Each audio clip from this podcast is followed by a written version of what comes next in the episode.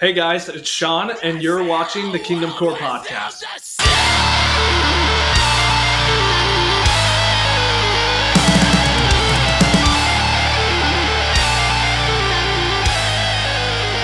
Hey guys, welcome back to the Kingdom Core podcast. I'm your host, Sean. And I'm Chris. And that was World Without a Sun by Oh Sleeper, one of my favorite tracks off uh, Son of the Morning. And uh, we have a pretty interesting episode topic for today, right, Chris? Yeah, dude, it's going to be controversial, I'm sure.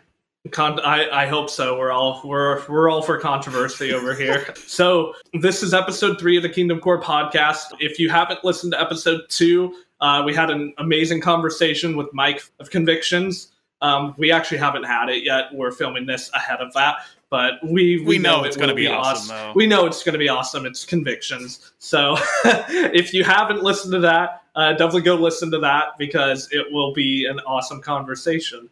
Uh, we're going to talk about I Won't Survive, their new EP. Going to talk about mental health, um, just quarantine, uh, faith. We're going to talk about all that stuff. So it's going to be awesome. I know you guys are going to love it. So today we are going to talk about what is the best year in the Christian metal scene in the history of it. So, like, what year had the best releases? What year had the best bands come on the scene? Best songs, right? Best album art. Yeah, we uh, did some prep for this episode. Not too much, but just quickly glimpse. I'll still be looking at my phone. yeah, we we actually started this out by we were gonna both pick whatever our favorite year was and basically debate on what year was oh, yeah. the best but we actually kind of without telling each other, but we had to kind of tell each other. We basically settled on the same year. So yes. that kind of changed the direction that we were going with this episode. But it was so close. There was so was many really years in the same yes. time period Definitely. that I'm like, it was so hard to decide. But and today I I made a post on Kingdom Core asking what you guys thought was the uh, best year in the history of the Christian metal scene, and just seeing all those answers reminded me of albums that were all in the same year. Where I was like, oh shoot, like my my year might be wrong. Like no, but that's but no. the thing. We have scientifically proven it because we both we have. said this is it. yes, that is. We have, uh, we have scientifically tested it. Yes. No, but I was I w- actually I did leave a comment on it. I was just like, oh man, there are so many wrong answers. there were a lot of wrong answers. Let me look it up. My favorite answer was. Um, let me. Pull. There was a couple quick. people who got it right, and I I casually liked some of their their comments without giving it away. My favorite comment was zero BC when Christ the Lord himself entered Earth and inspired musicians 2,000 years later. And I was like, I can't argue with that logic. I can't. Yeah, that was, I did see that. yeah. So, so yeah. So we're going to be talking about the year zero BC, the, the year of our Lord. I wonder what, what, uh, what Jesus's favorite metal band was then. Ooh, oh, that'd be a good episode. What is what would Jesus's favorite metal band be? oh, we we got to do that, man. If you guys have any detective skills, then um, you probably guessed what year is our favorite based off of our intro song "World Without the Sun" by Oh Sleeper. But Chris, why don't you tell them what uh, our favorite year in Christian metal history is? Yeah, for sure. Well, uh, I think we should get a drum roll, right? Drum roll. Can it play? Oh. 2009! 2009! we should have like, bam, bam, bam, bam, like, uh, I could I could totally find that and have that in. I think that would be really stupid and be great. but yeah, right, 2009. So 2009. So Chris, why 2009? Let's just let's just ask that first? I think as a basis, I made the decision on how many albums that I love came from that year. And just looking at out of all the ones that I own in my music player, I don't know how many there was. I they were like, like, a good 30 or 40, 40 albums in the Christian yeah, scene that year. It's nuts. And there was It's crazy we made a giant list and we left a bunch off that yes. well, some off that could have been on there but basically were somewhat irrelevant. So we have a list of like probably almost 50 releases though. Yeah. Not too many to, to tackle in this episode alone. Yeah. But um, i guess my uh, criteria when i was judging was basically yeah like what you said uh, what are my favorite albums personally that were in that year I also judged it off of like um, what bands had their first like like had their debut EP or album that year. And there's some good ones. Even even if the EP or the um, like the debut album may not have been that amazing, I think it is a big year in the scene. Uh, whenever like a band that went on to do great things premiered mm. their first uh, or debuted their first music, so uh, that was definitely it. Uh, definitely album artwork. Yeah, just all that overall. Um, was there anything else you judged yours off of, Chris? Honestly, it was just looking at the albums as a whole, like the album list. But mm-hmm. I, me even being the album art person, that I, I just love artwork. I wasn't even thinking about that honestly. but there oh, really? is, there is definitely some very iconic artwork from this year. Um, that like it's hard to picture a greatest Christian metal or Christian rock albums of all time and not have some of these albums on that oh, list. Oh, definitely. Like, yeah, yeah, there's there's so many good ones, especially even we'll, we'll get into it. Even the more rock side. Oh yeah, there is some um, from like the biggest bands. They released some of the best albums during this time. Oh, 100 percent. Hundred percent. So I guess without further ado, let's start off with "Son of the Morning" by O Sleeper. If we had that as our intro. Okay. Start off with that. "Son of the Morning" was actually my first O Sleeper album. Uh, as if you guys listened to our first episode where we kind of introduced ourselves and our history in the scene, I got into metal in 2010. Started with rock 2007, and then as soon as 2010 hit was when I was like, okay, I like metal, I like hardcore all that kind of stuff. Son of the Morning. I feel like I had maybe heard one of the songs on Christian radio, like ChristianRock.net or something like that, mm-hmm. uh, and just passed over it. Like obviously, I wasn't super into metal at the in 2009, but right 2010, I may perhaps have downloaded this album not so legally, and and I I would listen to Chris it. Chris doesn't support artists. I do now. he does But for many years, I, I did rip. God forgives. It's okay. Sorry. He's yeah, I repent. but basically, when I discovered this album, I listened through it multiple times. I remember uh, delivering papers or something, and I had my iPod and walked around and, and had it playing. But I remember the new breed, and that mm. that was the song that yes. hooked me that I listened to over and over and over again. So and good. it, it, was very rare that I would repeat a song like that. Mm-hmm. And I think it really comes down to the riff.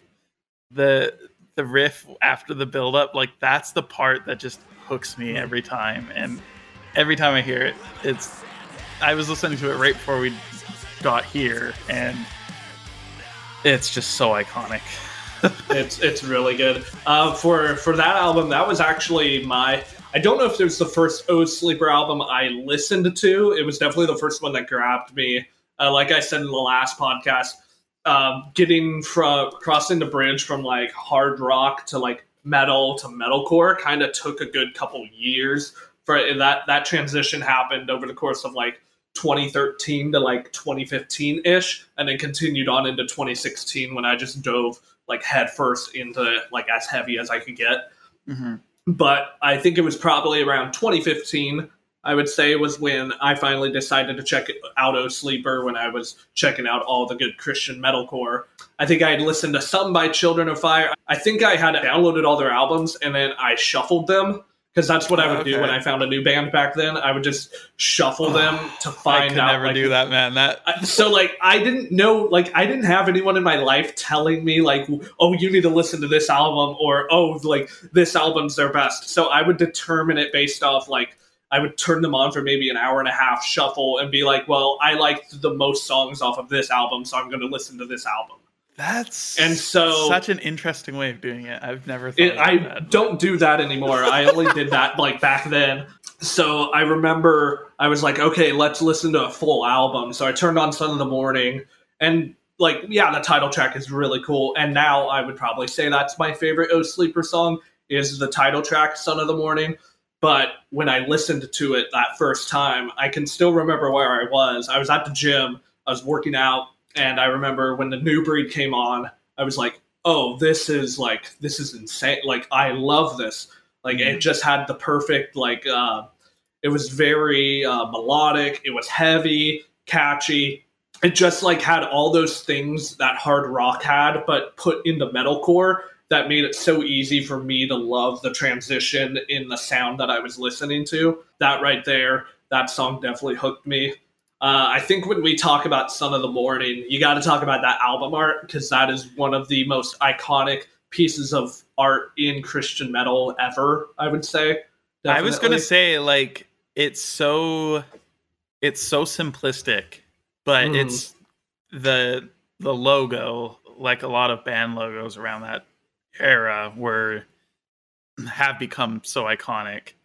Oh and yeah. yeah, just like looking at it, like as far as like from an art standpoint of actually like creating it, it's so minimal.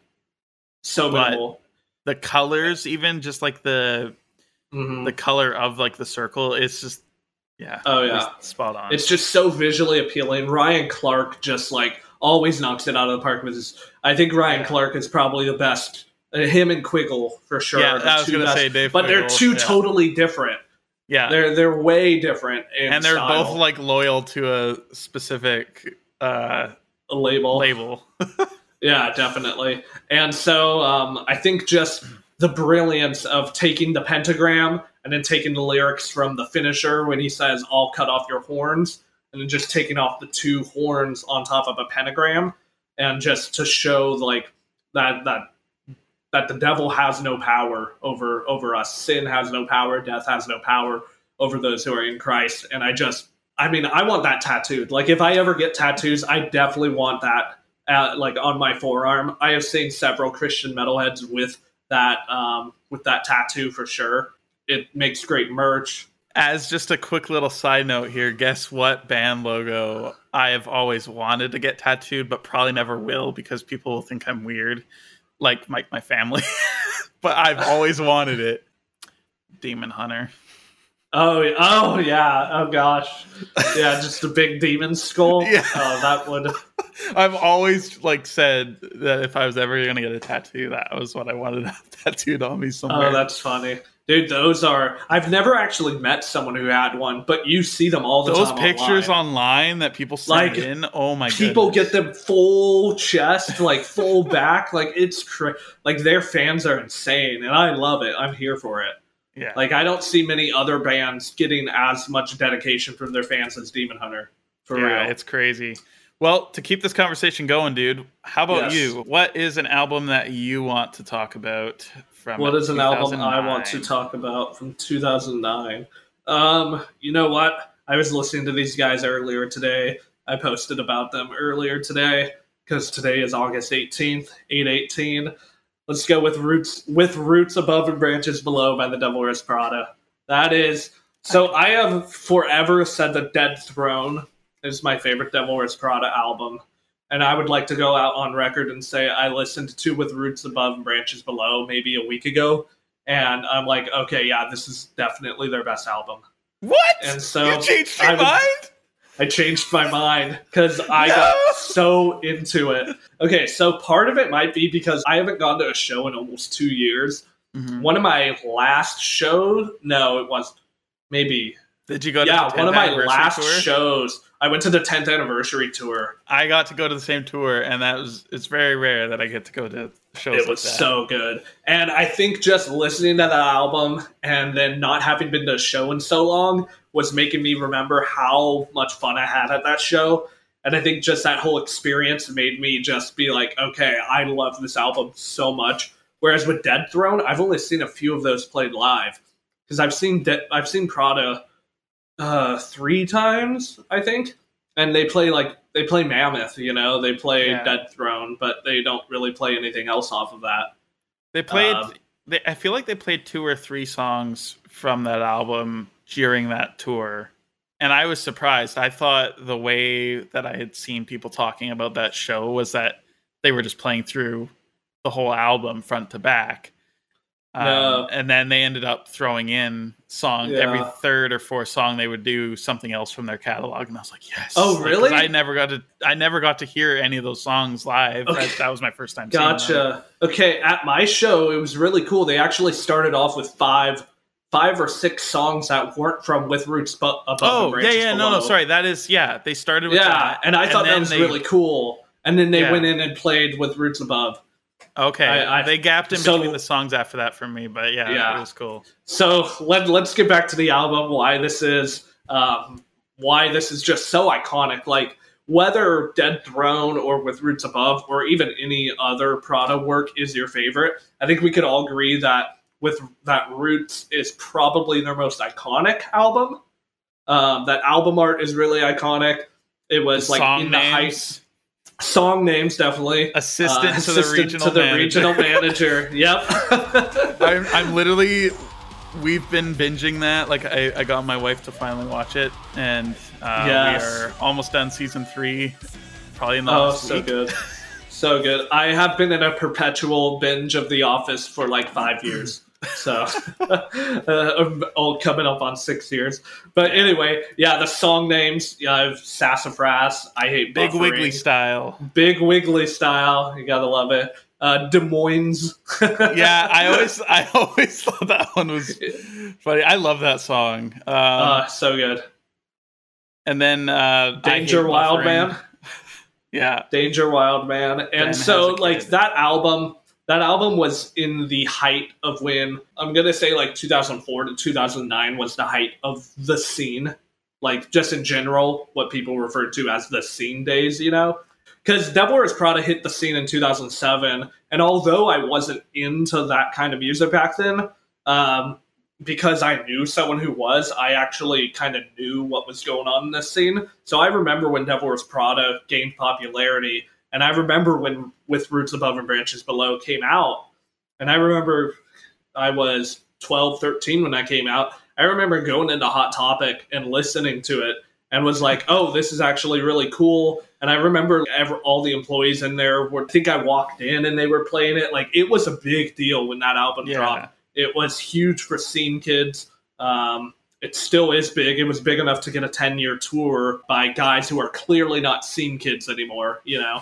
yeah, no, it's it's funny. And the the artwork is also I don't know if it's just like the colors or the actual image itself, but there is definitely something iconic about it. I always preferred Plagues. Um, yeah. At least the I guess it's technically the reissue, the one with like all the like greens and purples and pinks, but um yeah, there is definitely something iconic about this album. 100%. And sorry if you're listening to this on streaming services, you won't see this, but for those on YouTube. Oh. I just got to show off this bad boy real quick. yeah, for sure. Because it pairs so perfectly with that album art. Yeah, you might be able to see it. It's like here. That's another angle. The color though. It. Oh yeah, it. It's like a purple, yellow, gold swirl that just matches nice. that album art perfectly. I just had to show that off. That's but sick, um, what is your favorite song off that album? I think it's it's always been assistant to the regional manager, but mm-hmm. a close second, I think, has always been louder than thunder which Ooh. is one of their slow songs. But yeah, that's a good one. Yeah, it, those two songs were the ones that I, I think had the most airtime when I would okay. listen to it. Prada took me a while um, when I was getting into metalcore, and I feel like that's normal. A lot of people when they're getting into metalcore don't don't generally lean towards Prada. Uh, Mike Hranica's vocals are as iconic as they are and as good as they are for someone who's just getting into metalcore. They're a little off-putting I would say for the most part. I think after I would say that after Dead Throne, I feel like the early stuff though was um, granted, I guess I didn't listen to too much like secular metalcore from that era, but mm-hmm. there was definitely a huge switch with his style after Dead. There was, and I sure. thought I thought that was I hated Dead Throne when it came out because the vocal style was so different. Oh, and okay. now I look back and I'm like, oh wait, no, it's I actually would much prefer that. Yeah, definitely. So like for me, getting into metalcore, it was taking me forever to get into Prada. I was into like everyone else. Like I, I genuinely believe it wasn't until like 2016ish, potentially even 2017, until I finally got into Prada. And it was this album. And my buddy's like, "Well, you love like the metalcore with the catchy, clean vocals. So instead of just viewing a 30 second preview on iTunes of these guys, why don't you just like buy the album?" listen to it, and if you don't like it, I will give you the money that you spent on it. And I'm like, okay, what do I have to lose? So you always get it. more invested when you actually fork over the money before listening to it. Yeah, that's like no matter what you're listening to. yeah. Oh yeah, hundred percent. You have to convince yourself you that you like it. it. Yeah, definitely. And so um, I remember downloading it, and I turned it on. Sassafras comes on, and I'm like, okay, I like this is cool. Like I'm into it, kind of. Still a little it's, it's a little abrasive for me. And then that that bridge comes in that that like synthy melodic bridge. When he hits that high note and you hear mike screaming in the back i remember like i still get chills to this day during that part and i remember that's when i fell in love with them i just remember listening to that entire album just being blown away and like how did i never like this but like it's so cool when an album finally clicks with you that you've tried so hard to appreciate, you know? Yeah. No, for sure. Yeah. I think also lastly on this band before we move on. Yeah. I made the mistake a while later, like 4 years later of watching the movie thinking that it had that there would be some sort of related content but no, don't waste your time. you can definitely skip that one. Oh that movie just made me mad. I've never even seen it. It's just like it made me mad because like I'm like, how do that's Meryl Streep and Anne Hathaway, right? Yeah, yeah, and it was just like, just all about fashion so and like, yeah. You wouldn't get it. It's it's art, Chris. You wouldn't get it. It's not yeah, just the fashion. The fashion is a symbol. Actually, yeah, no, it is. Actually, it points to a greater problem in society. You literally just nailed the entire movie right there, and you haven't even seen it. That's oh literally, like, I think. I mean, they named the um, band um, after. I think it was a book before it was a movie. It was a book, yeah. It was basically showing that like that vanity and luxury is like what what's it say in um in Ecclesiastes, all is vanity. You know, like it's all hopeless. That's mm-hmm. what they mm-hmm. were saying. Yeah. And so, yeah. so Devil Wears Prada with roots above and branches below. Chris, album from 2009. I'm going to go with a rock one that I actually listened to. You're going to go with a rock one. Okay, cool. Um, in preparation, and I think this this is a sophomore record from this band. They were oh, absolutely huge at this time.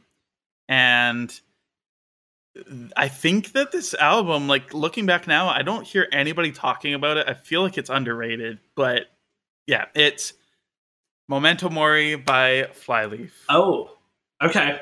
And it's, I remember I had just become a big fan of them before this album came out. Eh, like basically as they were gearing up to release this album. And I don't know, man. Like listening to the lyrics today, this album is like actually I think it's incredible. Like there's yeah. so many catchy parts, so many interesting and unique um, melodies and just everything combined. The artwork is so random and different. The artwork is but very like, interesting for sure. But it, it, like I don't know again like if it's just like the blend of all the colors and stuff, but I feel like it's really nostalgic and kind of iconic in like in mm-hmm. my mind. I think back of 2009 rock albums and yeah. That's one of the ones that I I picture right away and there's just so much great lyrical content throughout. I was blown away today. Like I, I haven't listened to it in a couple years, but definitely, definitely an amazing album. Sweet. So, um, while we are on the rock train, there were actually quite a bit of Christian rock albums released in 2009 that I think hold up today. Um, let's go with let's go with Innocence and Instinct, your yes. favorite Red album. Uh, that is like uh, so many people. Uh, that is like people say that that is Red's best album. I feel like that is a fan favorite. It's not my personal uh, favorite Red album. I'd say it's probably number three for me, which I think is top three for a seven album band, six album band is pretty good. Um, I I love that album. Uh, the artwork is great. Chris, it's your favorite Red album. Why don't you uh, tell us why? Well, I mean, for starters, Oh, you got it there. I show I show a oh. record, and now you're showing a CD. Yeah, well, I mean, if, I, if I, Red I, would have kept their promise of pressing this, like they said, like 43 years ago, they said they were going to put all their music on vinyl, and they haven't. Oh, really? Yeah. Wow. I guess now that they're like independent and like they're probably trying to get the rights back or something. Probably, yeah. But I have the I have the deluxe version, which came with the black. I love the album art on the deluxe. The gray yeah. just looks so much cooler than the white. It's so good, and like it came with the uh, DVD that has the Death of Me music video, the making Ooh. of the album, um, and some bonus tracks. The bonus tracks on this thing. Bonus tracks. Sorry, I don't so know why my my chair keeps sinking. like the hydraulic in it is just broken. I'm just gonna uh, this is a great time to plug in our Patreon. Guys, we, we need, need money to buy Chris a new chair. and Sean a light. Yes. oh my gosh. uh, okay, hold on one sec. This is absolutely. I remember hearing. I think it was "Fight Inside" was the first single. Ooh, okay. Okay. Uh, when they they started dropping singles, and I was mind blown when I f- first heard that mm. on. I I can't remember if it was ChristianRock.net or like I don't think people were putting stuff on YouTube just then, but was that your first exposure to Red? No, so I, okay. Red was Red was one of my earliest bands, probably like number like six or seven of Christian bands. Oh wow! Like okay. Relient K, Skillet, Thousand Foot Krutch, yeah, yeah, Red. Yeah. I had somebody tell me about Red and Skillet at the same time. It was the same person online. Mm. He's like, "Oh, you should check out these bands." And Breathe Into Me was my oh, first oh, yeah. exposure to Red, and Definitely. it's still arguably their best song ever. You're probably it's definitely their most iconic. I mean, yeah, iconic. I feel like as a whole, maybe not anything matched that on Innocence and Instinct, but like Fight Inside, Death of Me. For many years, I always thought Ordinary World was an original. Um, I I was working at Walmart. Chris Chris was only allowed to listen to Christian music. yeah, no, dude. I had for many years I had no idea what a cover song meant. Like I didn't know oh. that artists could do that. And I remember I was working in produce at Walmart, my first job. I was in the freezer in the back and I hear Ordinary World come on the radio and I'm like this is not red. Why does this suck so much? Like Oh my gosh, that's I, great. and to this day I'll say Ordinary World by Red is far better and far superior to the original yes. song. Oh, 100%. You're like, what the heck is a Duran Duran?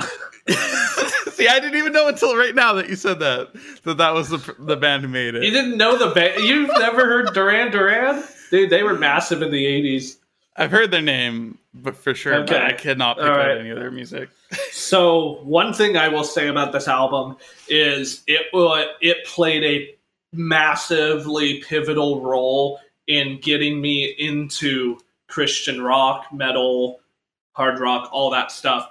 Um, I was kind of into it. So, like, when I got into it, I wasn't fully into it. I was still listening to this and other stuff, and I would just kind of casually listen to this. But I could remember in 2013, I'm on my way home from winter camp, uh, from like church youth about to group say winter, winter camp. jam. Oh no, no! I was on my way home from uh, church winter Fish camp, fest. and Sorry. Fish Fest. Oh gosh, go watch episode one if you if you don't know what Fish Fest is. Best Uh, best story ever. Best story ever. Yeah, so I was riding home in the bus, and uh, a bunch of us like were listening to music. So like I put in my headphones, and I just like had a few songs on, and so I like shuffled whatever like Christian rock I had downloaded to listen to over the weekend, and Shadows comes on, Mm. and I was like, wait a minute, like this grabbed me. I still think this grab this was the first Christian rock song to like grab my soul and to like literally like to take me to another place mentally. Wow. You know what I mean? yeah. Like it was the first time I was like, wow, like I need all of the I need everything that sounds like this. I need all of it. Like and I can remember hearing when that chorus came in, I was I couldn't believe that there was music like that that was so good and that was also Christ centered, at least at the time it was. Gosh, that was 2013. So then I saw them in 2014 for the second time. I saw them on their recalibrated tour. And I saw them at a little venue near me called Chain Reaction.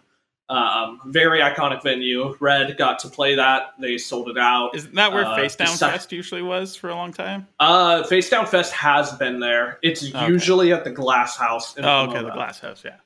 Um, but they played it. Um, Disciple and Spoken opened, so it's just a, Oh, an amazing good show. lineup. That, that that was right after Breathe or uh, Illusion came out. Right Oh. after that, it was Yeah. right after like Joey, um, Andrew, and Josiah and Jason all joined Disciple. It was like right after Yeah. that. Yeah. Um, I think it was some of their first tours with Disciple.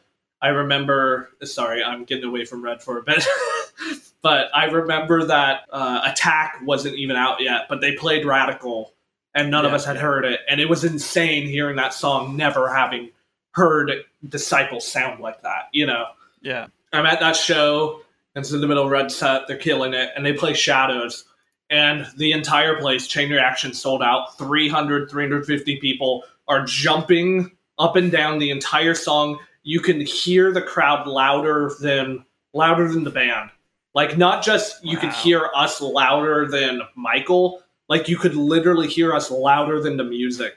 And that was like I think that was my second or third show ever. So that that moment has always just stuck in my memory, going back full circle from that was the song that led me to even wanting to see Red live, and then for that song to just be the best song of the night and to be like that cool, and for me to feel like um, like it was the first time I ever felt like I was a part of something bigger than myself, and that's what the Christian rock and metal scene is. And that's when I was like, "Th- I want this. Like, like this is this is the most fun I've ever had in my life. This is the most uh, fe- this is the biggest feeling of belonging I've ever felt.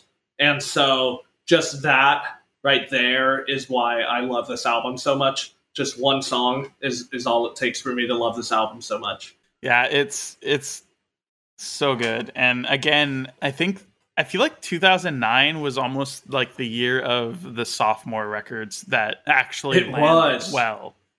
Oh, Like, 100%. There's so many Like, in here. What else? I mean, we've got Crash by Decipher Down. That's an iconic Christian rock album.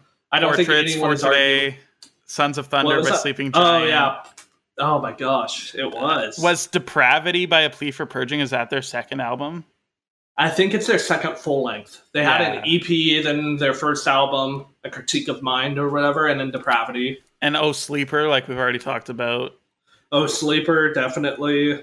Um, yeah, so many. Flyleaf, yeah. Um, yeah, it's so yeah. many good ones here. Oh, even Gwen Stacy, Advent. Yeah. Those were all sophomores. Inhale, Exhale, Uh, I think, as well. If I'm not mistaken. Oh, yeah, that may was their been. second one. That was their second. So many sophomore albums that year. Yeah. Um, the Almost Monster Monster by the the Almost. I'm yeah, that was his second album. okay, Love that album. I got it behind me here. gotcha. Everyone, Chris here. I just wanted to take a break here and let you guys know of a couple cool things that we're doing here. We joked about it just a little bit ago in the podcast, but we actually have set up a Patreon page. Time that we recorded it, we hadn't, but uh, this is a few weeks later and just before this goes live. Links will be in the description below, but you can go to patreon.com slash kingdom core podcast and you can actually see all the tiers that you guys can help out financially if you want to support the podcast and what we're doing.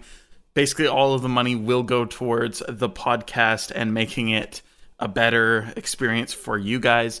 Uh, we have a couple technical things that we want to upgrade and invest in, and and your guys' money will help go to support that. And in the long run, we will have a better podcast. There's a $1 tier if you really just want to give a dollar as a thank you. We have a $5, $10, $20 tiers that have really cool perks like getting your names at the end of a podcast, kind of in a credit scroll. If you do the $20 option, you guys will actually have the opportunity to voice over and be part of the outro of the podcast, and you can share one of your favorite bands or albums. We don't have this spot completely finalized yet, but we will have like a script to kind of read off of for some info. We will have a couple higher tiers if you want to purchase an ad spot for your band or brand. And uh, more details will be coming on that in the near future. So stay tuned on the Patreon page for that. Also, I just want to let you guys know this coming Friday, September 10th, is the drop of my new single from my solo project, Refiner. This is the second single that I've released. It's called Crimson Rain, and this is the artwork that I did up for it.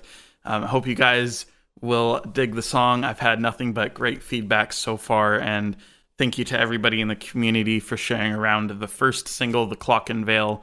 Uh, that has completely blown my expectations for how this project was going to start and uh, and do compared to my previous work. Thank you all for your love and support. I really can't wait to drop this one here on my YouTube channel, youtube.com slash for the rock.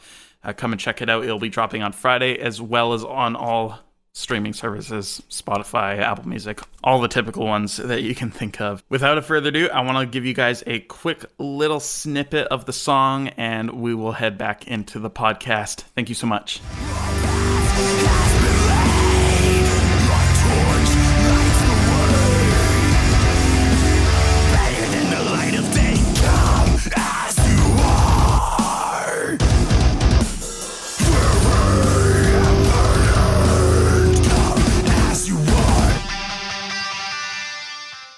So I want to talk about a band that had an absolute banger of a debut album in 2009.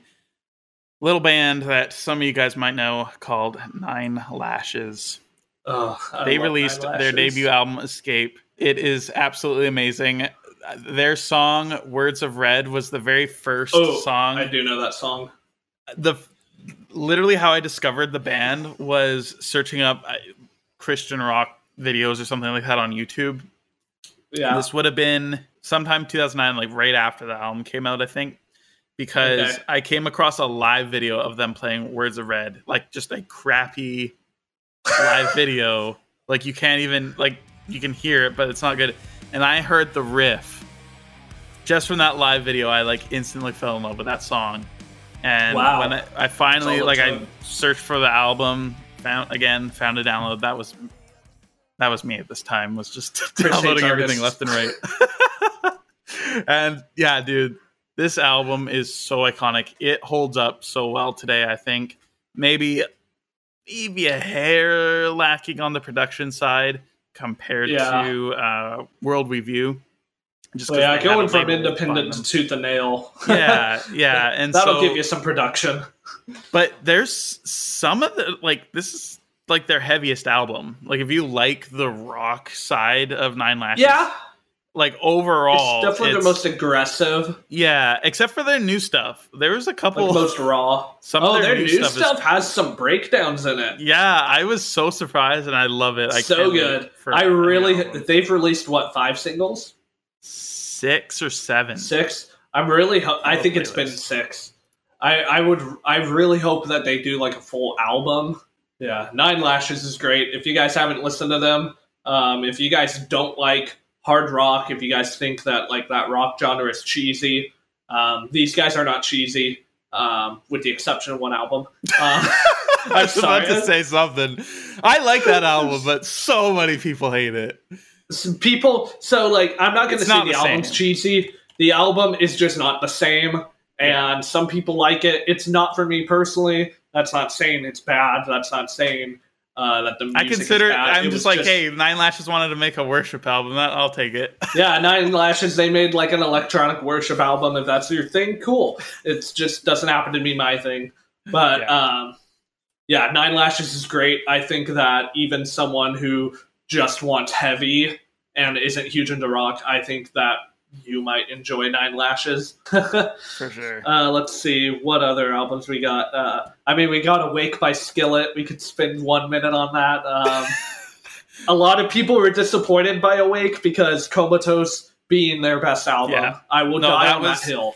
I, I, will die on the hill that Comatose is their best album. Definitely, I agree. And that was the thing. I Skillet, Red, uh, TFK, Pillar, those were all my early rock bands. But Skillet from the years 2007 at some point after I got into them uh-huh. to 2010, I guess, short maybe 2011. I said Skillet was my favorite band. Like they were my favorite oh, band yeah. for so long. That was me from that was me from like 2012 to 13. Yeah, and I I was so disappointed with Awake as a whole. Um, I really like Monster, Hero, Awake and Alive. Like those songs mm-hmm. are so good, but I felt like there's so many slow songs, and I'm just like, this is boring. Like I hate it. Yeah, part of like how it contributes to 2009 being the greatest is because I you can fact check me on this. I'm not sure if this is still true, but I'm pretty sure Monster is the most is either the most downloaded or the most streamed Christian song of the 21st century. Wow. Okay. It's either stream. I think it's the most streamed Christian yeah. song. Dude, I was like, you're not getting Chris Tomlin with like a hundred million streams on a song, as popular yeah. as he is. You know, I was playing Counter Strike back in the day. Oh uh, gosh! For anybody who knows what that game is, and I would be like on a random side server where people could like play music in the server. And Monster by Skillet, at least the intro, like the riff, like was a thing that on some servers would play every round. Like oh, people loved it, that. It was it so overplayed, but yeah, it was. yeah, so we got that. That's a pretty iconic record in the scene.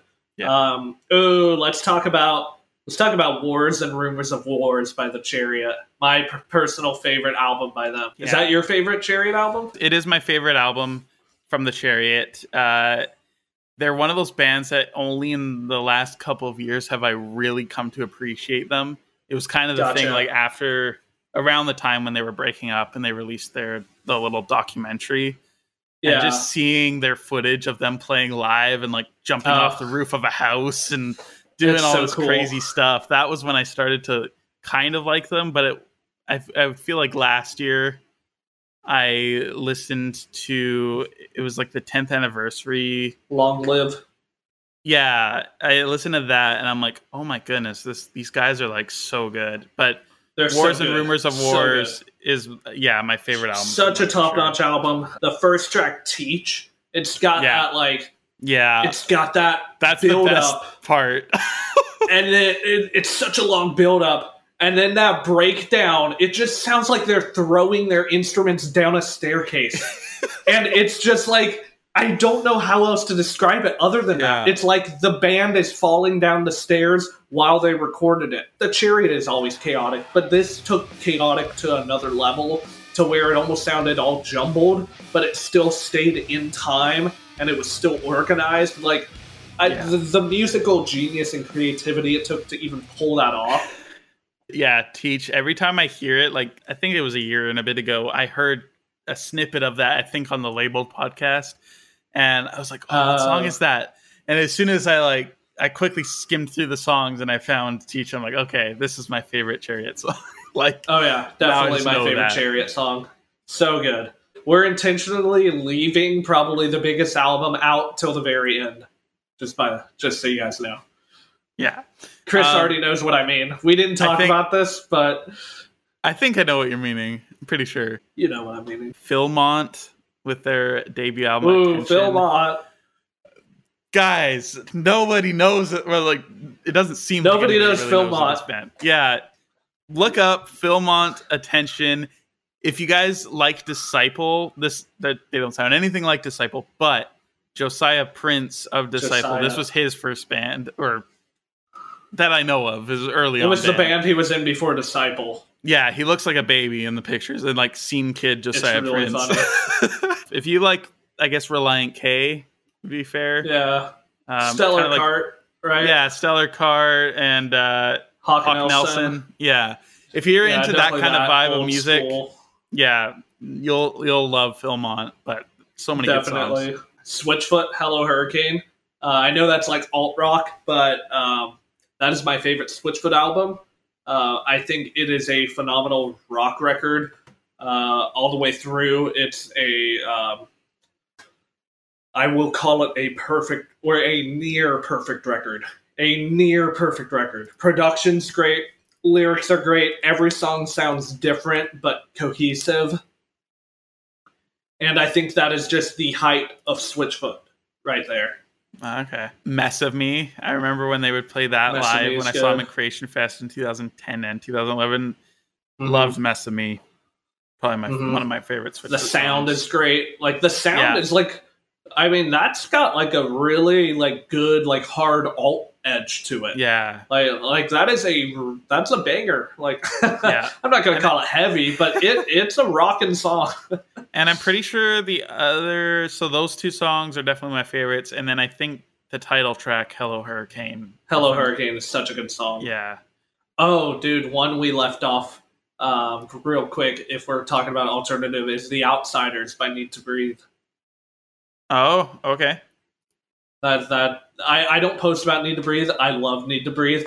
But while we're on the topic of Switchfoot, I'll just throw that in there real yeah, quick. Yeah, for sure. I'm just gonna list a few that are honorable mentions. I mean, we got the Serpent Servant by Impending Doom. Like 2009's insane. Yeah, 2009 Face Down Records. Oh my gosh! Here, just listen to Face Down. They got the Serpent Servant, Sons of Thunder, uh, by Sleeping Giant, Portraits by For Today, Depravity by A Plea for Purging. Mind you, all four of those are um, people would probably put them in their like big four of Face Down at least yeah. for that year, and those were all of their sophomore albums.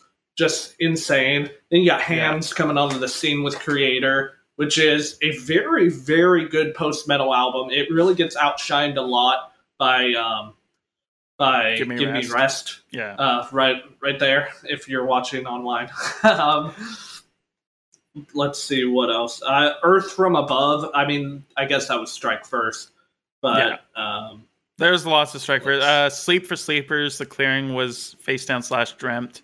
Uh, Thieves and Liars. American Rock and Roll. Uh, and then we got Strike First album, uh, Hope for Home, Through Solace, uh, Earth from Above, and Abel, Ugh. and In the Midst of Lions. And then also Face Down was Take It Back. Yeah. Tooth and Nail had an amazing year. Uh, let's talk a little bit about In Shallow Seas We Sail by Emery. Their best album, and yes, I will die on that hill. Still, another still to hill this day, as a whole, I agree. Did you see the artwork and the name for their new album that they're doing? Have you seen Rub anything some dirt it? on it? Yeah, it, I didn't see the artwork. It looks pretty nutty. It's like a saw blade with like a couple fingers like sliced off. Oh, like I saw that. Full red. Like it's so different. Um, I'm actually really excited to hear that. I'm excited for it too. Yeah, but In Shallow Seas We Sail is just such a phenomenal, phenomenal, album. I think it's their most vulnerable lyrically, I would say. Yeah. I'd say it's their most creative lyrically too. So that is Emery's best album. Um, yeah. That and The Question are typically their two fan favorites. and then you've got the guys who can't get who can't stop listening to the Weak's End. yeah, well, Walls. I mean, Walls is still arguably one I mean, of the best songs. Walls is yeah. are, are you uh, listening? Like yeah, Tooth and Nail as a whole that year was insane. Like Showbread, The Fear of God, um, as City as Cities Burn, Hell or High Water. The Almost with Monster Ooh. Monster is my a lot of almost. experimenting like yeah. a lot of those albums were more like I feel like 2009 a lot of bands did a change in their sound. And especially with Falling Up, uh, that oh, was yeah. arguably their demise of being a, a signed band. but looking back now, I absolutely love that album, but at the time it was it was just so different and weird and i think that's why it didn't sell and then they went yeah. independent and actually brought their career back from being and they made like eight more albums i alluded to it in the beginning where i talked about bands who had their first album or their first ep and while it might not have been the greatest production or the greatest quality, which I'm not saying that about this particular one, it's an important year if a band that is really important to the scene made its debut that year. In 2009, we have Phinehas with the Phinehas EP, uh, their very first EP, uh, their very first like publicly released music through like a label. I know they had like an EP before that that not even the band members have and I just found out about this like last week. Someone like oh, posted wow, a photo really? of it on Facebook, and Phinehas commented on it and said, "Yo, like we don't even have this. Can you send this to us?" I was able to find like really like shoddy concert footage of them playing those songs back in like 2007 really? wow. at their college. Yeah, it, it really insane. Like they still shred. Uh, back to the Phinehas EP. Um, Phinehas is far and away one of the best Christian metal bands in the scene today. Um, I don't think anyone is arguing that. Uh, they have their new album coming out uh, just about a week from tomorrow, from when we recorded this. Oh man, um, I can't believe it's already. And by the time this comes out, I mean, it actually might already be out. It might already be out, definitely. What is but, it? August twenty seventh. August 27th, yeah. Yeah, August 27th, itself. guys. Go listen to uh, the new Phinehas album. It's gonna Yes, 100%. Slay. I feel like the Phinehas EP is almost a cherry on top to 2009 because without even without that, like it's still probably the craziest year. But then to have a band like as amazing and as incredible as Phinehas is to make their debut and to come into the scene that year is just like yeah, no, sure. it just, you know. And it's crazy because all of this stuff is leading up to. We're saying 2009 is the greatest year overall of everything in Christian rock and metal. I would, yes. but I feel like it's leading up to 2010 and 2011, which were also crazy years. Oh yeah, and I definitely. think it would be. I would almost say 2000, maybe end of 2010, beginning of 2011, somewhere in there is kind of like the peak of the scene, like peak popularity, peak quality, like everything. But 2009, yeah.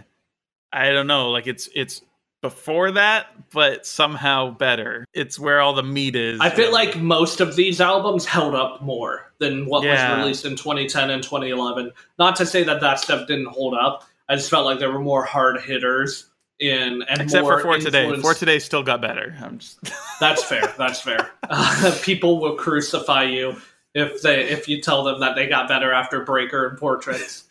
But i agree. I think they did. I think for today would agree.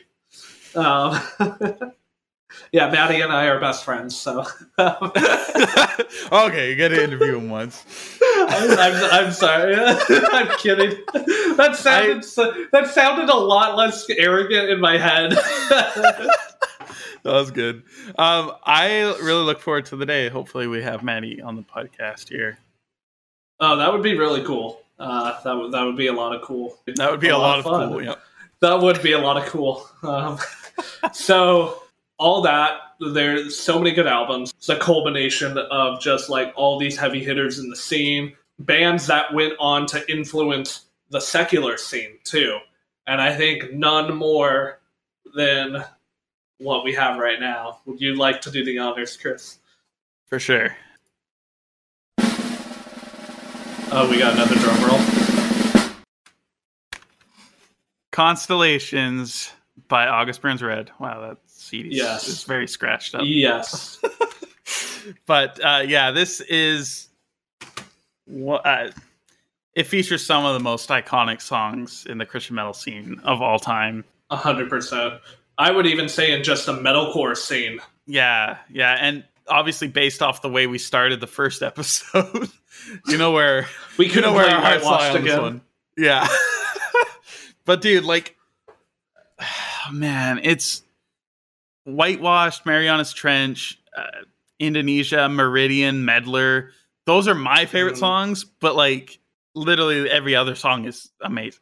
Every like, the escape artist is so good. Let's talk about Paradox. That breakdown section in Paradox towards the beginning. I, I remember when I saw them on the Constellations 10th anniversary tour, and uh, I was punched in the face by that breakdown live. Like that was just insane. Um, yeah. Rationalist was always the song that I was just like, eh, about, and then I saw it live, and I'm like, oh, okay, like that's insane. yeah. But that album, I mean, while it's not my personal favorite ABR record, Team Messengers, um, right, right, right, right. Messengers or die, Messengers or die. I'll die then. You'll die. Okay. All right. This has been episode three of the Kingdom Core podcast. Uh, Chris is out. Chris, Chris, Chris is Chris is in a better place. I'm in the constellations. oh I'm sorry. uh, Pastor Rob is going to be the only listener laughing at that. hey, uh, I gotta gotta practice early from the dad jokes, you know. Yeah. Uh, you've been 10 months married and you've already you've already started. Yeah messengers or die so while this isn't my favorite abr record it's also not my number two favorite abr record. What? Okay i it's number three only because number one and two are tied for number one.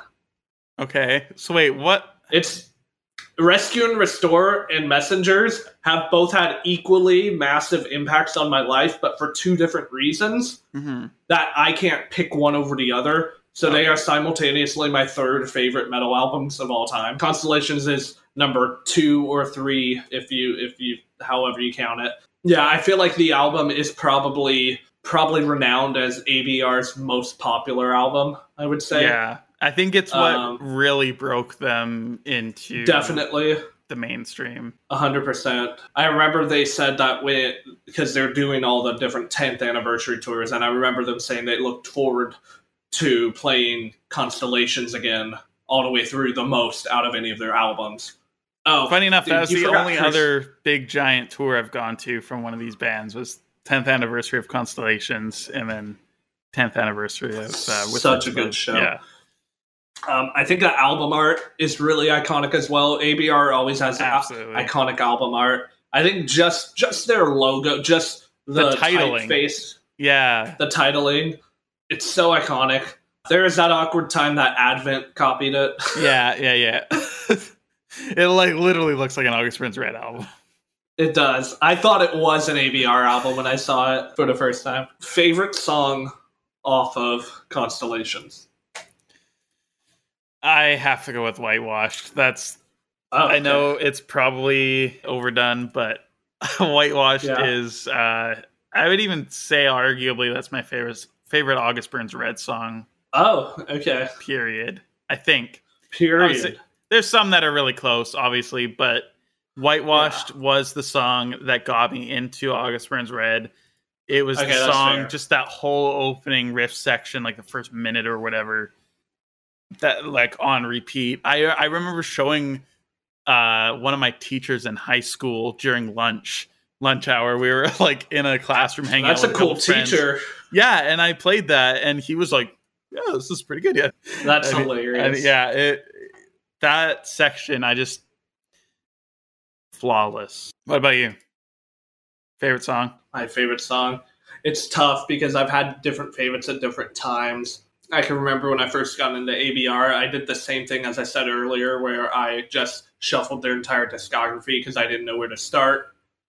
And I remember anytime a song came on off of Constellations, I was like, I love this so much. Uh, I remember Escape Artist being the first song off that album to really grab grab me, uh, get a hold of my attention, and pull me in. And then obviously Whitewashed, uh, but sorry, Marianas Trench is just. Yeah. That is the most like beautiful, like yeah. soft to heavy metal song ever. That intro is just so gorgeous. It, mm. it captivating. It pulls you in, and then it, it, I think part of the reason the song hits so hard is because of the stark contrast between the two. Yeah, and it comes out of nowhere too. When when, when it comes in, it comes in heavy, and um, I don't know the the whole song is just it, it's it's incredible live. Um, it's got so much emotion to it. Um, you could really hear Jake's passion in his vocals mm-hmm. on that song. I love the sinking ship metaphor. Um, yeah, I'm a sucker no, for sure. I'm a sucker for like sinking ship metaphors. the waves crashing over me. Yes, we can talk about Atlas into the sea another time because I I love that. But um, yeah, overall, 2009 is the best year in Christian metal history in terms of just releases alone. It's scientifically proven now that we've talked scientifically about it. proven. You cannot argue it. Otherwise, you're wrong. yes. just kidding. Just kidding. All right, guys. That brings us to the end of yet another episode of the KingdomCore podcast. We want to thank you guys so much for watching and all the yes. support so far. It's thank been you. insane. It's been crazy. Our first album our first album. Gosh, our 1st we're, episode. We're recording an album, guys. we're recording an album. Yes. oh my gosh. Just called. Uh, yeah, it's vocal. It, it's just. Uh, it's just Chris singing uh, for all eternity. no. Don't look that up. Don't look it up. yes. If so, um, all I wanted to say was uh, we genuinely, genuinely appreciate your guys' support, listening to it, sharing it with your friends, all the feedback. Um, we received countless messages of just uh, how much fun you guys had listening to it, uh, how it impacted you guys, which is amazing. Uh, so praise awesome the Lord. That's exactly what we want. Not that we're into numbers or anything, but I think it is crazy that just on episode one, when we had when we really didn't know what we were doing or getting ourselves into, we got number four in the heavy music genre on Apple, Apple Podcasts. Podcasts. Yeah. Number four insane. for like, we've never done like a real podcast before. This is like, it's insane. So, like, it'd be so cool to keep that momentum up there. Like, we were up there with like other people that like I look up to in the scene. We were we were on the list with uh, lead singer Syndrome from Shane Told yeah, of Silverstein. That, that's a huge podcast. I mean, the fact we were we were three spaces below him, like that was just insane to see KingdomCore next yeah. to Shane Told, like unreal. so thank you guys, like that. It really means so much. Like we want to say at the end of every episode, if you guys are going through stuff, if you guys need help, any prayer, uh, encouragement, uh, feel free to always hit us up. Um, you can hit me up on Instagram at kingdom.core. You can hit up Chris on his YouTube channel at For the Rock or on his Instagram at for dot the dot rock dot dot dot dot dot dot dot. And uh, I'm gonna say that every episode, man. Oh yeah, it's it's good. I like it. It's it's it's so hard to remember where to say the dot. Yeah, no, I perfect, dude. Yeah. We'll have links below in the description for this on YouTube for sure. Yeah, and where you can stream it on all your different platforms. So if one day you 100% watching it, you can stream it on Spotify or Apple, or there's a number of other mm-hmm. platforms as well. Um, also, guys, lastly, just before we get going, we want to beg for money from you. Sow a seed, and the Lord will return it tenfold. Oh, We're going man. Kenneth Copeland here. Creflo Dollar. Um, oh god! No, but in all seriousness, we are planning on starting up a Patreon where you guys can uh, help support the podcast. Not to make money in any way, and any money No, that not does get put in, like, it'll go directly into making this podcast better. Uh, Yes. We Uh, we have some actual costs of creating it, uh, just yes. doing our recording and Yes. equipment If and all that kind of stuff. But Mhm. we want to improve Yeah, like- Sean's lighting for sure. Yes, hundred percent. Yes, my lighting, my lighting is really bad. I've got a lamp on a chair right next to me, and then I've got a really big lamp in that corner. and he has a Uh, laptop and a microphone sitting on the armchair of a couch or something like that. Yes, I, I wanted to improve my background from the last episode because I was just horrible having my space heater in the background. I'm sorry, guys. I I just got married and I live in a tiny one bedroom apartment, Yeah. so I'm doing the best I can with what I've got. In all seriousness, I would hate to ask for money. I would hate to say, um, I would hate to make money from this, like personally. Like, we, whatever, and we promise this, I 100% of what you guys donate to our Patreon, if you feel so called to, goes back into this podcast in one way or another. Whether it's covering the cost of the software we use to film this, whether it be to get a better microphone, a better camera, I don't know, to to invest back into this podcast for what you guys want. We uh, we haven't come up with at time of recording this, we haven't come up with the perks yet, but um, we don't want to give exclusive content because we don't want people to feel like they have to pay to get the full KingdomCore experience. So instead, we want to gift you guys with uh, like interactive being a part of KingdomCore. So we've like we've brainstormed stuff like um, doing a monthly like call with any anybody who has donated, or you guys could get like a blooper reel or whatever of bloopers when Chris and I um, film this Yeah. because We might have like a call, caller in, like pre-recorded message from somebody talking Oh, about yeah. their band in the podcast. You know that kind of stuff. We'll we'll come up with some more stuff, but that's that's kind of the the idea of where we're going. if you guys feel called to,